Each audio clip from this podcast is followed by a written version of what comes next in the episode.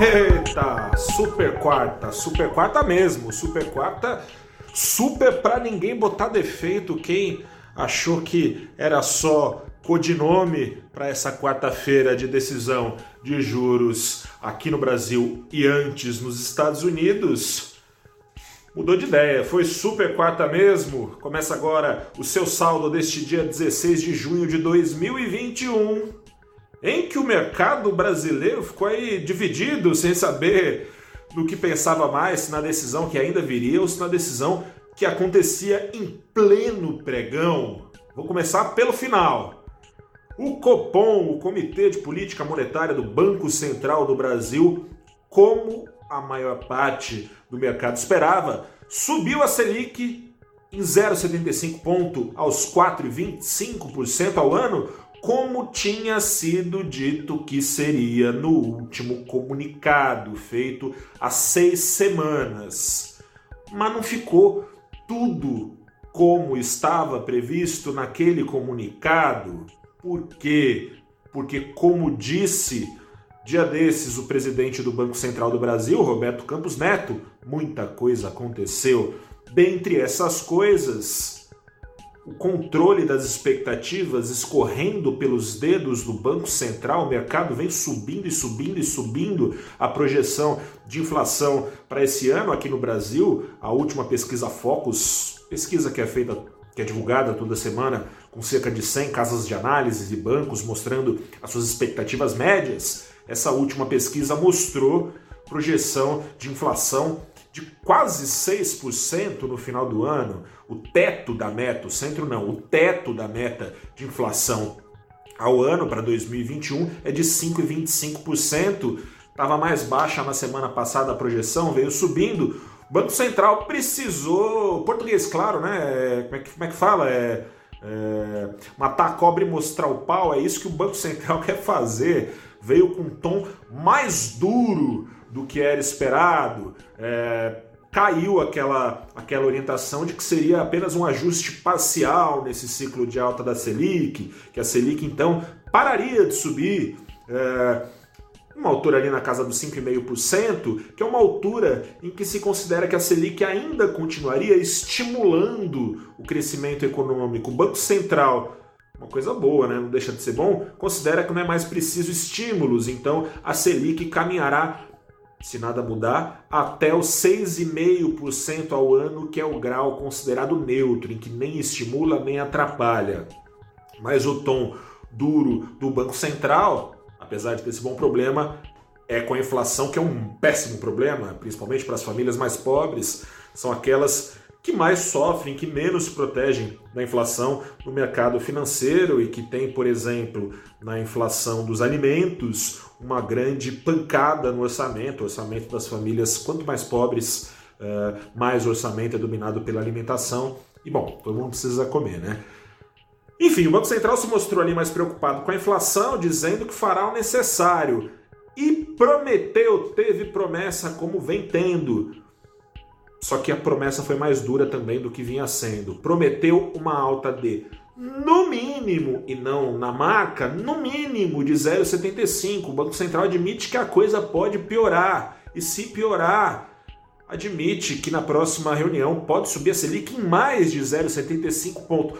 O recado final é que o Banco Central quer dar mostras de que domina a situação, que está de olho naquilo que o mercado está vendo, que compactua da visão de que a coisa está indo para o beleléu no que diz respeito à inflação, deu menos ênfase que vinha dando para a questão temporária da inflação e quer mostrar que temporário ou não, o Copom, o Comitê de Política Monetária do Banco Central, entende que vai fazer acontecer. Falei para você que o mercado foi sacudido. Por que foi sacudido? O dia começou esperando, investidores esperando por essa alta, por esse tom duro, e nessas os bancões é, quase ameaçaram puxar o Ibovespa para cima, apesar da cautela. O dólar, o dólar chegou hoje a cair ao menor nível em um ano, e não só isso, abaixo pela primeira vez em um ano do nível dos cinco reais, dos cinco reais. Porém, contudo, todavia, às 15 horas, às 3 da tarde, pelo horário de Brasília, saiu a decisão do Fed, sacudiu, mudou tudo. A curva de juros que estava de ponta a ponta para baixo aqui no Brasil foi para cima, o Ibovespa caiu, aumentou a queda, chegou a ser de quase 1%, fechou com uma queda de 0,7%. O dólar que caía, subia no final do dia, 0,33 ali para os 5 reais. Conferir aqui, 6 centavos? Isso aí, R$ 5,06 mudou tudo, porque o Fed, embora no curto prazo não tenha mudado nada, mudou o longo prazo. O Fed manteve a sua taxa de juros zeradas, tudo dentro das expectativas. Falou que vai continuar injetando 120 bilhões de dólares ao mês nos mercados, como também tem feito, assim como a taxa zerada desde março de 2020 tudo certo, vai continuar recomprando títulos, ninguém esperava nada muito diferente disso. Mas o futuro mudou. O Banco Central americano, embora siga falando em inflação temporária, já não está mais tão tranquilo.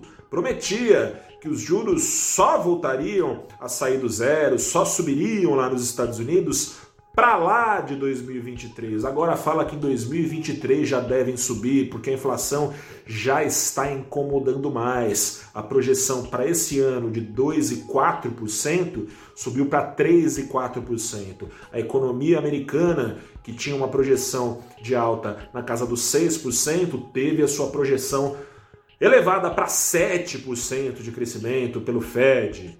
Ou seja, já está começando a andar pelas próprias pernas, prescindindo de estímulos. Por que, que o mercado não gostou disso? A alta das bolsas tem sido em grande parte porque tem uma bolha de liquidez aí. O mercado financeiro global sendo inundado por dólares pelo Fed. Essa chuva fez bolsas de Nova York, por exemplo, já em agosto do ano passado, enquanto recordes de mortes eram batidos, as bolsas também já batiam novamente recordes depois de cair 32% em menos de um mês na chegada da pandemia, já avançou ali 44% até agosto o S&P 500, índice que reúne 500 ações mais negociadas na bolsa lá nos Estados Unidos, já estava de novo batendo recorde, desde então vem batendo recorde, dia desses bateu recorde de novo, do Vale, aliás, que foi batido ali em março do ano passado, o índice já subiu mais de 80%, enfim. Essa dinheirama, uma hora vai embora.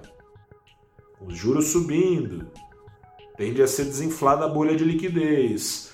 Quando isso acontecer, não deve acontecer ainda, parece que foi só mais um ruído, vamos ver como é que se acomoda o mercado mundial amanhã. Mas quando isso acontecer, dores, choro, é, choro e ranger de dentes pode, pode, pode vir, né? Por isso, essa aversão ao risco pré-copom, apesar dos bancões terem diminuído o impacto no Ibovespa e do dólar ter diminuído um pouco a alta que chegou a ter no final da tarde. A curva de juros na ponta longa também subia, mas fechou estável ali uh, para 2031. As taxas do DI fecharam ali estáveis na casa de 9%. Aqui no curto prazo foram lá para casa de 7% as taxas de para 2023 dos contratos de depósito interfinanceiros. Falei bastante? Como eu disse, a quarta-feira foi super. Se segure na cadeira, acompanhe com valorinvest.com amanhã ao vivo, desde a primeira hora do dia, como é que o mercado financeiro mundial, né, de olho no Fed, e brasileiro, de olho no Fed e no Copom, como é que o mercado vai se comportar. Eu sou Gustavo Ferreira, repórter do valorinvest.com Amanhã eu tô de volta para te contar como é que foi. Grande abraço, até a próxima. Confie na ciência, use máscara.